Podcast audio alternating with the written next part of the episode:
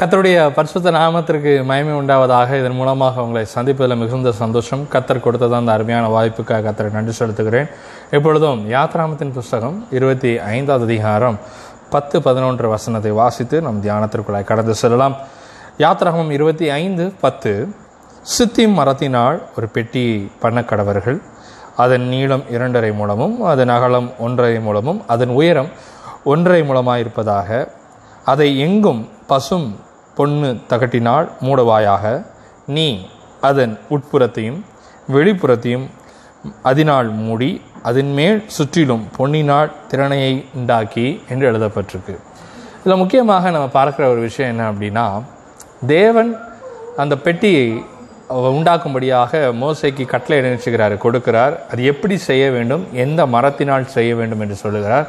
அது ரொம்ப கவனித்து கொள்ள வேண்டிய ஒரு வார்த்தை என்ன அப்படின்னு சொல்லி பார்த்தோம் அப்படின்னா, உள்ளும் புறமும் பசும் பொன்னினால அந்த தகட்டினால் என்ன செய்ய வேண்டுமாம், மூட வேண்டும் என்று எழுதப்பட்டிருக்கு. அப்போ நமக்கு ஒரு காரியம் வரும், ஏன் தேவன் இப்படி ஒரு மரத்தை செய்து அதை மூட வைக்கிறார் என்று. தேவன் இஸ்ரவேல் ஜனத்துக்கு கொடுத்ததான ஆசீர்வாதத்தை வைத்து அவர்கள் அந்த பெட்டி முழுவதுமே பொன்னினால் செய்திருக்கலாம். ஆனால் இது எதற்கு அடையாளமாக இருக்கு என்று சொன்னால், இப்பொழுது புதிய ஏற்பாட்டில் காணப்படுகிறதான நீங்கள் நானும் அதற்கு அடையாளமாக இருக்கிறோம். இந்த மரத்தை போல தான் நாம் நினைச்சுக்கிறோம், காணப்படுகிறோம். அந்த பொன்னினால் மூடப்படுகிற உள்ளும் புறமும் மூடப்படுகிற அனுபவம் நமக்கு வேண்டும். தேவன் அப்பொழுது தான் அந்த பெட்டிக்குள்ளாக வாசமாக இருக்கிறார். இல்லை என்று சொன்னால் அந்த வசனத்தின் கடைசி பார்க்கும் பொழுது சொல்லப்படுகிறது, அது நடுவிலிருந்து நான் உனக்கு இஸ்ரவேல் ஜனத்தோடு நான் பேசுவேன், கட்டளைகளை கொடுப்பேன் என்று எழுதப்பட்டிருக்கு. அப்போ தேவன் நமக்குள்ளாக அவர் எழுந்தருள வேண்டும் என்று சொன்னான், நமக்குள் வாசமாக இருக்க வேண்டும் அப்படின்னு சொன்னால், உள்ளும் புறமும் அந்த பரிசுத்த பொன்னினால் ஆகின ஒப்பாக இருக்கிறதான அந்த பரிசுத்த ஆவியானவர், அது மாத்திரமல்ல இரட்சிப்பின் ஆடையினால் நாம் மூடப்பட்டவர்களாக நினைக்கப்பட்டிருக்கணும், காணப்படணும். அப்போ ஒரு தேவ மனுஷன், ஒரு கிறிஸ்துவன் என்று சொல்லக்கூடும் பொழுது வெளிப்புறம் மாத்திரமல்ல உட்புறமும் சரி வெளிப்புறமும் சரி அது தேவன் மகிமையினால் நினைக்கப்பட்டிருக்கும், மூடப்பட்டிருக்கும். அது மரமாக இருந்தாலும் சரி, அது வெளியே பார்ப்பதற்கும் உள்ளே பார்ப்பதற்கும் மரம் எங்கேயும் தெரிவதில்லை. அந்த பெட்டியின் வண்ணம் என்ன செய்யாது, ஒரு இடத்திலும் தெரியாது. மாறாக தங்கம் மாத்திரமே அதில் தெரியும்.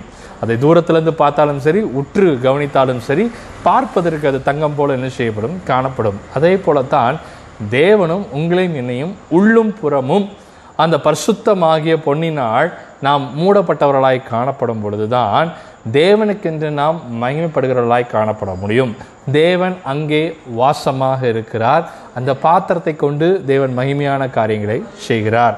இப்போ நாம் உதாரணத்துக்கு பவுலை நம்மளுடைய உதாரணத்துக்கு நம்ம எடுத்துக்கொள்ளலாம். அப்போஸ்தலர்களின் புஸ்தகம் 8 அதிகாரம் முதல் வசனத்தை நம்ம பார்க்கும் பொழுது, அதுக்கு முந்தின அதிகாரத்தின் கடைசி வசனத்தில் ஸ்தேவான் என்ன செய்யப்படுகிறார், கல்லெறிந்து கொல்லப்படுகிறதை பார்க்க முடியும். 8 அதிகாரம் 1 வசனத்தில் இவ்வாறு எழுதப்பட்டிருக்கு, அவனை கொலை செய்ததற்கு சவுல் சம்மதித்திருந்தான் என்று எழுதப்பட்டிருக்கு. பாருங்க, பவுல் என்று அந்த மனிதர், அதாவது சவுலாக மாறுவதற்கு, மன்னிக்கவும், சவுல் பவுலாக மாறுவதற்கு முன்பதாக அவன் என்ன செய்யப்படுகிறான் என்று சொன்னால், ஆதி அப்போஸ்தலருக்கு கிறிஸ்தவர்களுக்கும் துன்பத்தை கொடுத்து கொண்டே இருந்தவனாக காணப்படுகிறான். ஸ்தேவானுடைய மரணத்தின் அங்கீகாரத்தை அவர் என்ன செய்கிறார், கொடுக்கிறார். அதுக்கு அனுமதியும் என்ன செய்கிறார், அவருடைய தலைமையில் செய்யப்பட்டதை போல என்ன செய்யப்பட்டிருக்கு, எழுதப்பட்டிருக்கு. 3 வசனத்தை நம்ம பார்க்கும்பொழுது, சவுல் வீடுகள் தோறும் நுழைந்து, எப்படி வீடுகள் தோறும் நுழைந்து புருஷரையும் ஸ்திரீகளையும் இழுத்து கொண்டு போய் காவலிலே போடுவித்து சபையை பாழாக்கி கொண்டிருந்தான் என்று வேதம் சொல்கிறது. இப்போ சவுல் அப்படிங்கிற அந்த மனுஷனை பார்க்கும் பொழுது, வெளியிலிருந்து பார்க்கும் பொழுது அவன் மிகுந்த அநேக அதிகாரங்களை கொண்டவனாகவும் ஞானம் கொண்டவனாகவும் காணப்படுகிறதை பார்க்கணும். எல்லாவற்றுக்கும் மேலாக அவன் கற்றுக் கொடுக்கப்பட்டதான அந்த நியாய பிரமாணத்தில் வைராக்கியம் கொண்டவனாய் இந்த கிறிஸ்தவர்களுக்கு விரோதமாக செயல்பட்டு கொண்டிருக்கிறத நம்ம பார்க்க முடிகிறது. வீடுகள் தோறும், சும்மா ஒரு இடத்துல போய் நார்மல் சர்ச் இல்லை, ஒவ்வொரு இண்டிவிஜுவல் சர்ச்சாக ஒவ்வொரு வீட்டுக்காக போய் புருஷர்கள் ஸ்திரீகள் யாரையும் விட்டு வைக்காதபடி காவலில் வைக்கிறான். சபையை துன்புறுத்தி கொண்டிருந்தான் என்று வேதத்தில் என்ன செய்யப்பட்டிருக்கு, எழுதப்பட்டிருக்கு. இப்போ இப்படி ஒரு முரட்டு சுபாவம் உள்ள ஒரு மனிதனாய் சவுல் என்ன செய்கிறாரு? காணப்படுகிறாரு. 4வது வசனத்தை பார்க்கும் பொழுது, சிதறி போனவர்கள் எங்கிருந்தும் சுவிசேஷத்தை பிரசங்கித்தார்கள். அந்த அதுலேயும் ஒரு நல்ல விஷயம் என்ன அப்படின்னா, தேவனுக்கு விரோதமாய் சவுல் செயல்பட்டாலும் அதனால் உண்டாகிறதான விளைவினால் சுவிசேஷம் பெருக்கப்படுகிறது, அறிவிக்கப்படுகிறது. பாருங்கள், எதை ஒரு மனிதன் தேவனுக்கு விரோதமாய் செய்தாலும் சரி, பிசாசு விரோதமாய் செய்தாலும் தேவன் அதையும் தன் ராஜ்யத்துக்கு பயன்படுத்தும்படியாக என்ன செய்வார்? அவர் அழகாக மாற்றி போடுகிறதா தேவனாக இருக்கிறார். உங்கள் வாழ்க்கையிலையும் அதை அப்படியாகவே செய்ய விரும்புகிறார்.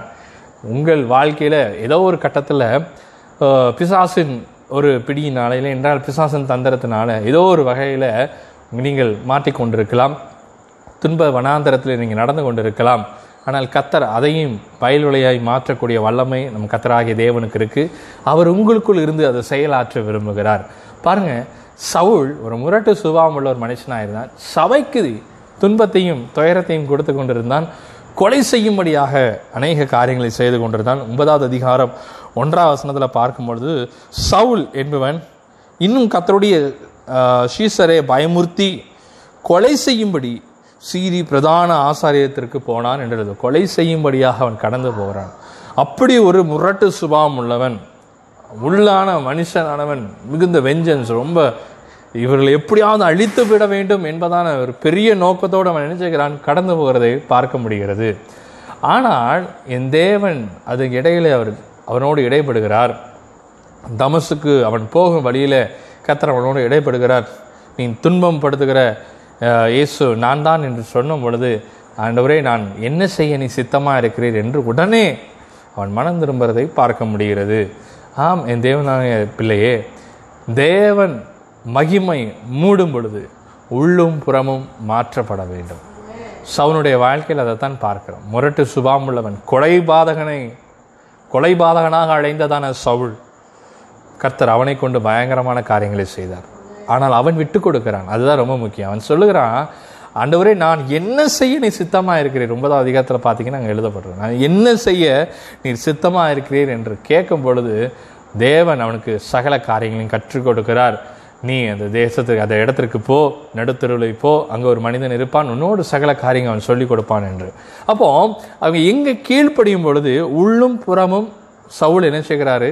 மாற்றப்படுகிறதை நாம் காண முடிகிறது. 1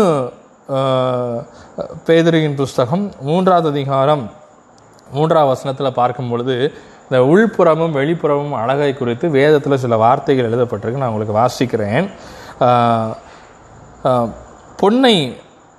பொன் ஆபரணங்களை அணிந்து உயர்ந்த வஸ்திரங்களை உடுத்தி கொள்ளத்தக்கதாய் புறம்பான அலங்கரிப்பு உங்களுக்கு அலங்காரமாக இராமல் அழியாத அலங்காரமாக இருக்கிறதன சாந்தமும் அமைதும் உள்ள ஆவியாகி இருதயத்தில் மறைந்திருக்கிற குணமே உங்களுக்கு அலங்காரமாய் இருக்கிறது. அதுவே தேவனுடைய பார்வையில் விலையேற பெற்றதாக இருக்கிறது. இப்போ உள்ளான மனுஷன், சிலர் சொல்வார்கள், தேவன் இருதயத்தை மாத்திரம்தானே பார்க்கிறார். ஐயா, உண்மைதான், தேவன் இருதயத்தை பார்க்கிறார். நீங்கள் தாவீதை சாமுவேல் அபிஷேகம் பண்ணுவதற்கு முன்பதாக சாமுவேலுடைய பார்வையில், சாமுவேல் தீர்க்கதரிசியோடைய பார்வையில் பார்க்கும் பொழுது, இவன் மிகுந்த ராஜாவுக்கு ஏற்ற இல்லாதவனைப் போல காணப்படலாம். ஆனால் அப்பொழுது அவர் சொல்கிறார், மனுஷன் முகத்தை பார்ப்பான், கர்த்தர் இருதயத்தை என்ன செய்கிறார் பார்க்கிறான். நீ வெளிப்புறத்தை பாராதே, உள்ளான காரியத்தை பார் அப்படின்னு. தேவன் உள்ளான மனிதனை பார்க்கிற தேவனாக இருந்தாலும் இங்கே வேதத்தில் எழுதப்பட்டிருக்கு, அதுவே தேவனுடைய பார்வையில் விலையேற பெற்றதாம். எது அப்படின்னு சொன்னால், வெளி அலங்காரத்தை காட்டிலும் பொன்னினால் அலங்காரத்தை பார்க்கிலும் உள்ளான குணமும் என்ன செய்யப்பட்டிருக்கணும், காணப்படணும். அப்போ வெளி அலங்காரத்துக்கு நான் கொடுக்கறதான கவனத்தை விட உள்ளான மனுஷனுக்கு அதிக அலங்காரம் என்ன செய்ய வேண்டும், கொடுக்க வேண்டும். உள்ளான அலங்காரம் மாறும் பொழுது வெளிப்புறமும் என்ன செய்யப்படும், மாறப்படும். நீங்கள் யாக்கோபின் புஸ்தகம் 1வது அதிகாரம் 23வது வசனத்தில் நம்ம பார்க்கும் பொழுது, எண்ணத்தினால் எண்ணில் ஒருவன் திருவசனத்தை கேட்டும் அதன்படி செய்யாதவனானால் கண்ணாடியிலே தன் சுபாவ முகத்தை பார்க்கிற மனுஷனுக்கு ஒப்பாக இருக்கிறான்.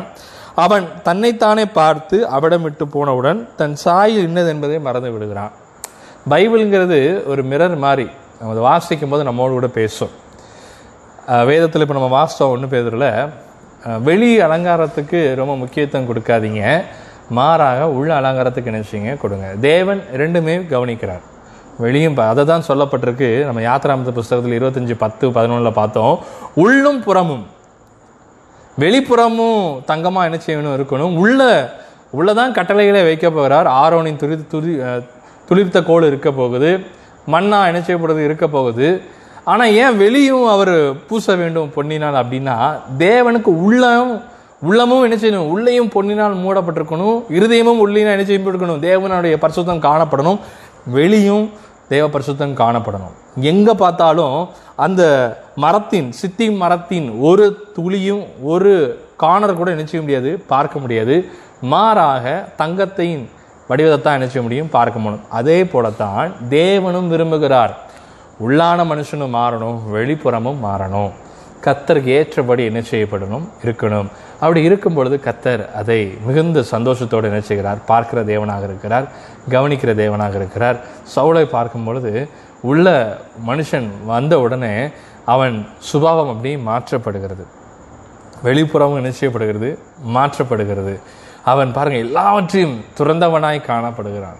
ஒரு நேரத்தில் கொலைபாதகனாக அந்த அதிகாரத்தை பெற்று ஒரு இராணுவனத்தை போல அவன் என்ன செஞ்சான் வந்து கொண்டிருந்தான். இப்பொழுது தேவனுக்கென்று ஒரு பிரியமான அப்போஸ்தலரை போல அவனும் என்ன செய்கிறான், நடக்க ஆரம்பிக்கிறான். இயேசுவை போல அப்போஸ்தலர்கள் வாழ ஆரம்பித்தார்கள். அப்போஸ்தலரை பார்த்து இயேசுவின் அவரோடு உடன்பட்டதான அந்த காரியத்துக்கு அப்புறம், தமஸ்குக்கு அப்புறம் இயேசுவை போல என்ன செய்கிறார், மாறிக்கொண்டே இருந்தார். அதனால தான் அவர் எழுதியிருக்கிறார் பாருங்கள், 2 கொரிந்தியன் புஸ்தகம் 5:17 இப்படி இருக்குது. இப்படி இருக்க ஒருவன் கிறிஸ்துவுக்குள் இருந்தால் புது சிருஷ்டியாக இருக்கிறான், பழையவைகள் எல்லாம் ஒழிந்தன, எல்லாம் புதிதாகின. எல்லாம் புதுசாக இருக்கணும். ரட்சிக்கப்படுவதற்கு முன்பதாக உள்ளான மனுஷன் ஒரு வகையில் இருந்திருப்பான். ரட்சிக்கப்பட்டதுக்கு அப்புறமும் உள்ளான மனுஷன் என்ன செய்யணும், மாறணும். ரட்சிக்கப்படுவதற்கு முன்பதாக வெளி அலங்காரம், பொன்னினால் அலங்காரம் இல்லை ஏதோ ஒரு வகையினால் அலங்காரங்கள் என்ன செஞ்சுருக்கலாம், காணப்படலாம். ரட்சிப்புக்கு அப்புறமும் அது கொஞ்சமாவது என்ன செய்யப்படணும், மாற்றப்பட வேண்டும். தேவன் அதை விரும்புகிறார். அதனால தான் பழைய எல்லாம் கலைந்தன. உள்ளான மனுஷனும் மாறணும், வெளிப்புறன மனுஷனும் மாறணும். அதுதான் பெட்டியை நம்ம பார்க்குறோம். சில நேரம் வார்த்தையை கேட்டுட்டு நம்ம அப்படி போயிட்டோம் அப்படின்னா அந்த கண்ணாடியில் பார்க்குற மாதிரி மறந்துடும். ஆனால் எப்பொழுது அந்த வார்த்தையை கேட்டு கவனமாய் அதன்படி நடப்போமோ கர்த்தர் உங்களிலே பிரகாசிக்கிறார். ஏன் அப்படி சொல்கிறேன்னா, தேவனுடைய பெட்டியின் மேற்புறத்தில் சேருபீம்கள் என்ன செஞ்சார்கள், வைக்கப்பட்டார்கள். அது நடுவிலே தேவன் என்ன செஞ்சார், பேசினார். இஸ்ரவேல் ஜனத்துக்கு என்ன செஞ்சார், கட்டளைகளை கொடுத்தார். அப்போ உங்கள் மூலமாக ஜனங்கள் ஆசீர்வதிக்கப்பட வேண்டும் என்று சொன்னால், உங்கள் மூலமாக தேவன் வெளிப்பட வேண்டும் என்று சொன்னால், உள்ள மாத்திரமல்ல வெளிப்புறமும் நம் மாற்ற வேண்டும். வெளிப்புறமும் தேவனுக்கு பிரியமான காரியங்களாக என்ன செய்யப்பட வேண்டும், இருக்க வேண்டும்.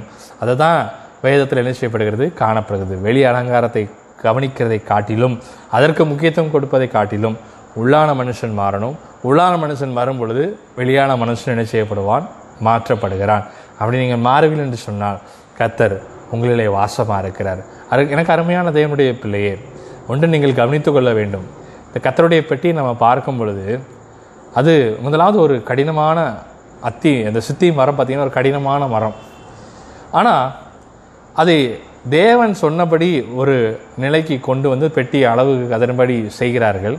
அப்போ முதல்ல இருந்ததான ஒரு தன்மையில் அது என்ன செய்யாது இருக்காது, அதற்கு பாலிஷ் பண்ணி சகல காரியமும் காணப்படும். அதே போல தான் தேவன் என்றைக்கு நம்ம ஏற்றுக்கொள்கிறோமோ கர்த்தர் நம்மளை கொஞ்சம் கொஞ்சமாய் மாற்றி கொண்டு இருக்கிறார். பின்பு அவர் தன் மகிமை என்கிறதான பொன்னினால் நம்மளை மூடி நம்மிலிருந்து அவர் பிரகாசிக்கிற தேவனாக இருக்கிறார். உங்கள் மூலமாக உங்கள் வாழ்க்கையில் உங்கள் குடும்பத்தில் கர்த்தர் பிரகாசிக்கிறார். அநேகருக்கு நீங்கள் ஆசீர்வாதமாக இருக்கிறவர்கள். உங்களை கொண்டு தேவன் மகிமையான காரியங்களை செய்ய போகிறார். கர்த்தர் உங்களை ஆசீர்வதிப்பார்.